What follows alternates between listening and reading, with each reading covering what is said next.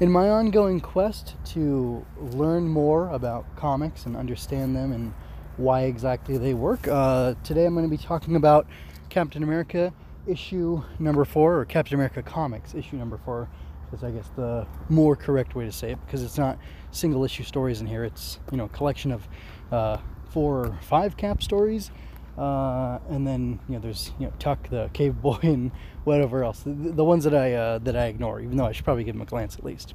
Anyway uh, I had a little bit of a um, well, the last uh, when I talked about Captain America number three I brought up the question hey did Stan Lee make Captain America iconic? Now uh, understand a little bit of history a little bit of background. Stan Lee didn't really make his big splash in comics until 60 late 61 early 62 with fantastic four. And uh, there's all sorts of stories about it but fantastic four was his breakout hit and what i guess made him a, a star in comics. And while he does have writing credits on captain america starting in issue three i think uh, somebody pointed out to me, uh, somebody who's uh, checking out Swing Through Comics, this Captain America review over on uh, YouTube, uh, goes by the name of Peace, pointing out to me something. I'll just read directly what he says. He says, uh, you know, uh, Captain America was created by Jack Kirby and Joe Simon and was a huge success since the first two issues, which I loved. I read them and I loved them. Uh, Jack Kirby and Joe Simon wrote uh, and drew the main stories until issue 10 when they left the company. Oh, there we go. That's interesting. Uh, Stan Lee um, started to write at issue 3, but just those short stories. So they're, they're prose, uh, little short stories with an image above them.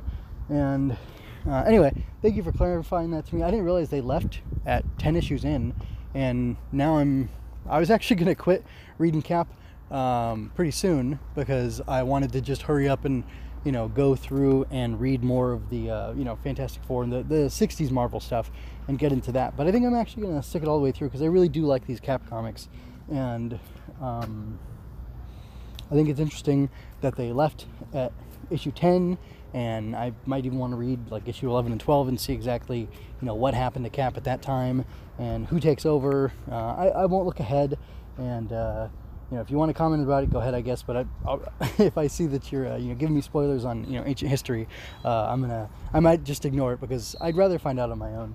Um, anyway, the reason part of the reason I'm reading these comics. Uh, which is something I brought up before, is that I want to kind of get a sense for what it was like as a reader at the time that these things were coming out to experience them. Of course, I can only do a uh, faint assimilation or approximation of that because you know they're all available to me digitally. That's how I'm reading them. I can see you know the counts of them. You know, you know how many there are total and all that kind of stuff. But uh, I don't let that. I try not to let that ruin it for me. But I also don't think that I'm getting a fully authentic experience. Um, but I'm. Uh, kind of trying to go there, uh, you know, be a kid at heart and just kind of take these things on as they come. So, anyway, that all being said, um, I'm going to go ahead and just say that uh, I want to declare that I thoroughly enjoyed this issue of uh, Captain America Comics number four. Um, all the cap stories in it were great. Uh, I kind of jokingly put in my synopsis that uh, Captain America and Bucky take on the poor, uh, let's see, A Wild Dream. Gosh, what was the third story? I know there's the counterfeiters and oh yeah, the mad scientist and his uh, his beast. Um, so anyway, one thing I really like about these comics is the variety of threats that Captain America and Bucky take on. But basically, you know, uh, anything detracting from the U.S. war force and anything U.S. war force, the U.S. war effort uh, to join, uh, be an allied nation and fight against, you know, the Axis powers, um, is stuff that they fought against. Now there's, you know, the Germans, the it almost seemed like Chinese, but it was probably supposed to be Japanese, uh, going after, um, like basically trying to cause sabotage and things like that. Are are some of the things that they focused on the, in the first couple issues.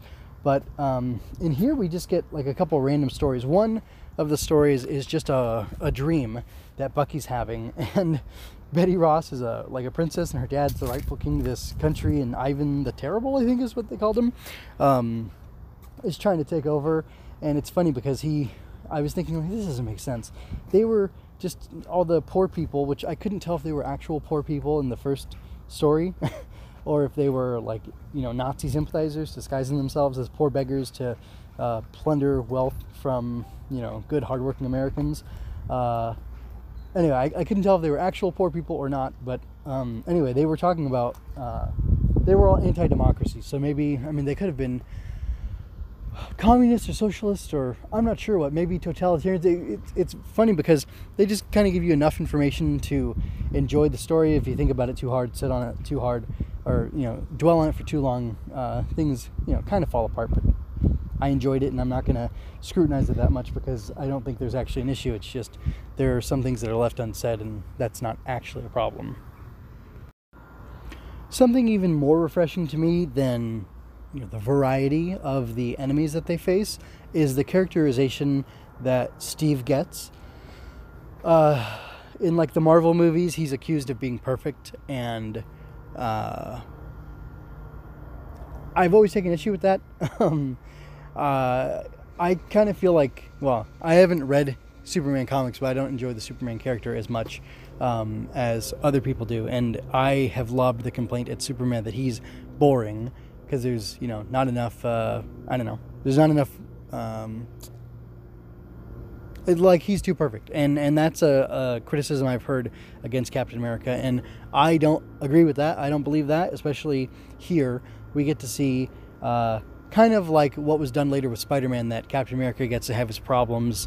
Uh, he always looks like a dupe in front of, or like a like a goof in front of uh, Betty Ross, who he, he you know routinely saves as Captain America, and he and Bucky are constantly in trouble with Captain Duffy, and uh, he doesn't get to be um, like 100% right all the time. And as Captain America, he faces legitimate danger, and his life is actually at risk. And I think all those things are really good. He's a very human character, but he's a very good character, and he's a man trying to do the right thing. And I think one of the most appealing things about that imperfection, or about the uh, the depth or the profundity of the struggles that he faces and that Bucky faces alongside him, is that those struggles make them really real. They make them uh, what is it identifiable. They make them relatable, and I think thinking back to the context of when this was, um, especially because I watched this uh, PBS documentary I'll link to in the bottom uh, or in the notes. Um, and it featured Captain America and a bunch of other superheroes.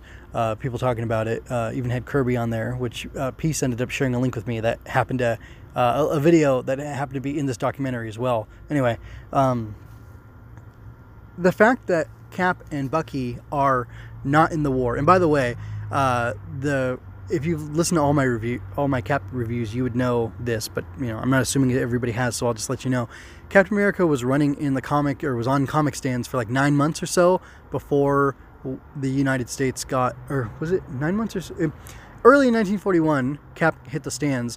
Late in 1941, December 7th, uh, Pearl Harbor was bombed, and it wasn't for like another year or two that the United States actually had troops on the ground, and they were fighting in Morocco.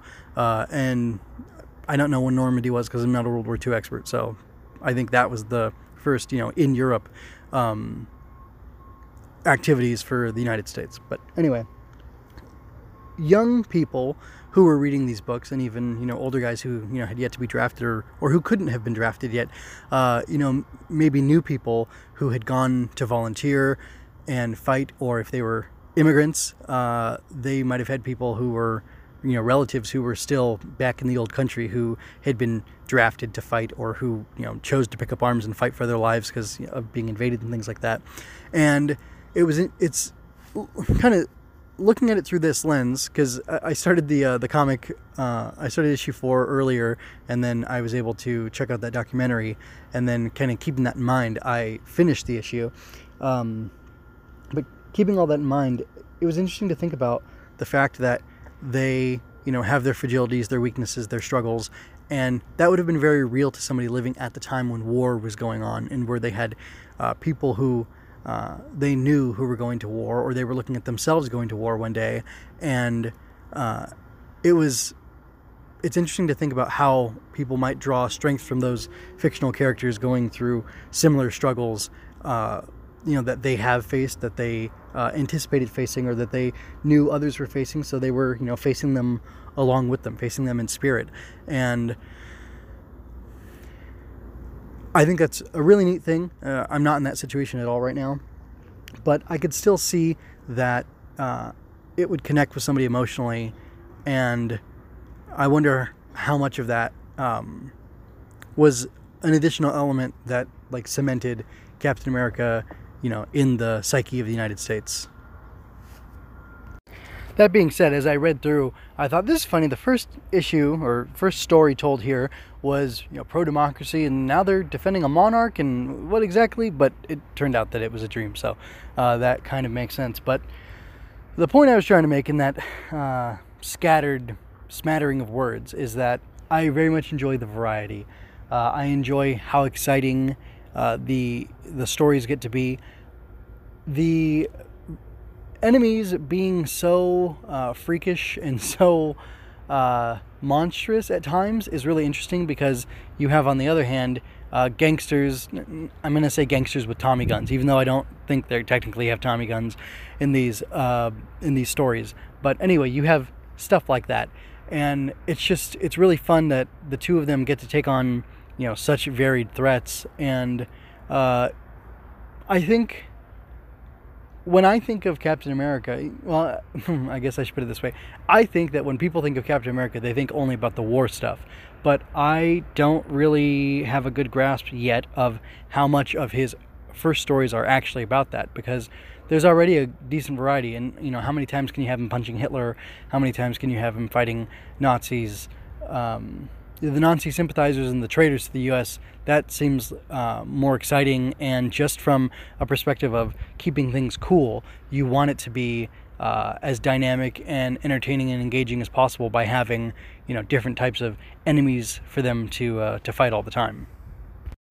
And as a final note, it's interesting to me to think that you know while you may have been suffering through these things, you could look to the victories that Bucky and Cap have in the pages of these comics because they get to be this terrific, powerful fighting team who stops injustice, who doesn't get shot, who doesn't get wounded, who doesn't die, who doesn't come home in a body bag. They get to live on and have these adventures. And uh, you get to root for them, cheer for them, and, um, you know, feel for them. And uh, it almost strikes me as a little bit of a, a power fantasy, too. Like it was, you know, kind of propaganda to encourage people to get into the war perhaps, uh, and you can look at all the history. Uh, you know, if you want to have a discussion of the history of the U.S. involvement in World War II, I'd be happy to do that at some point. Um, but uh, you know, right now, uh, I'm just thinking about what I know and. Uh, you know the fact that this was you know propaganda, and I'm not saying that is as an attack against the comics, um, but you know it might have encouraged. I, I could definitely see reading this and then wanting to go fight like Cap, like Bucky, uh, like you know real men I'd known who had gone before me, and uh, I think encouraging heroism is a good thing. So uh, I'll commend uh, Cap for that. I'll I'll tip I'll tip my cap to Cap or to uh, you know Kirby and Simon for that. And gosh, I don't know. I don't know what else to say. Really enjoyed these. Um, and I think I'll go ahead and wrap up now. Thanks for sticking with me. Check out mjmunoz.com for more of my work. I'm an aspiring author who will gladly accept your financial support through Ko-fi, or you can buy merch from my Redbubble store. Swinging Through Comics can be found on YouTube, iTunes, Google Play, Stitcher, and mjmunoz.com slash STC. Relevant links are in the show notes. If you had a good time, like and share this. Subscribe and ring that bell to catch me next time I'm swinging through comics. And like I said, I will post a link for the documentary that I watched. It was done by PBS. It's on Amazon. If you have Amazon Prime, you can check it out. You know, it's included with the price of it. Um, and yeah, I'm to keep learning about comics and, you know, both from outside sources and then just from the material themselves uh, because I think it's a superior form of media to like a lot of other things. So, yes, that's all I have to say. Take care.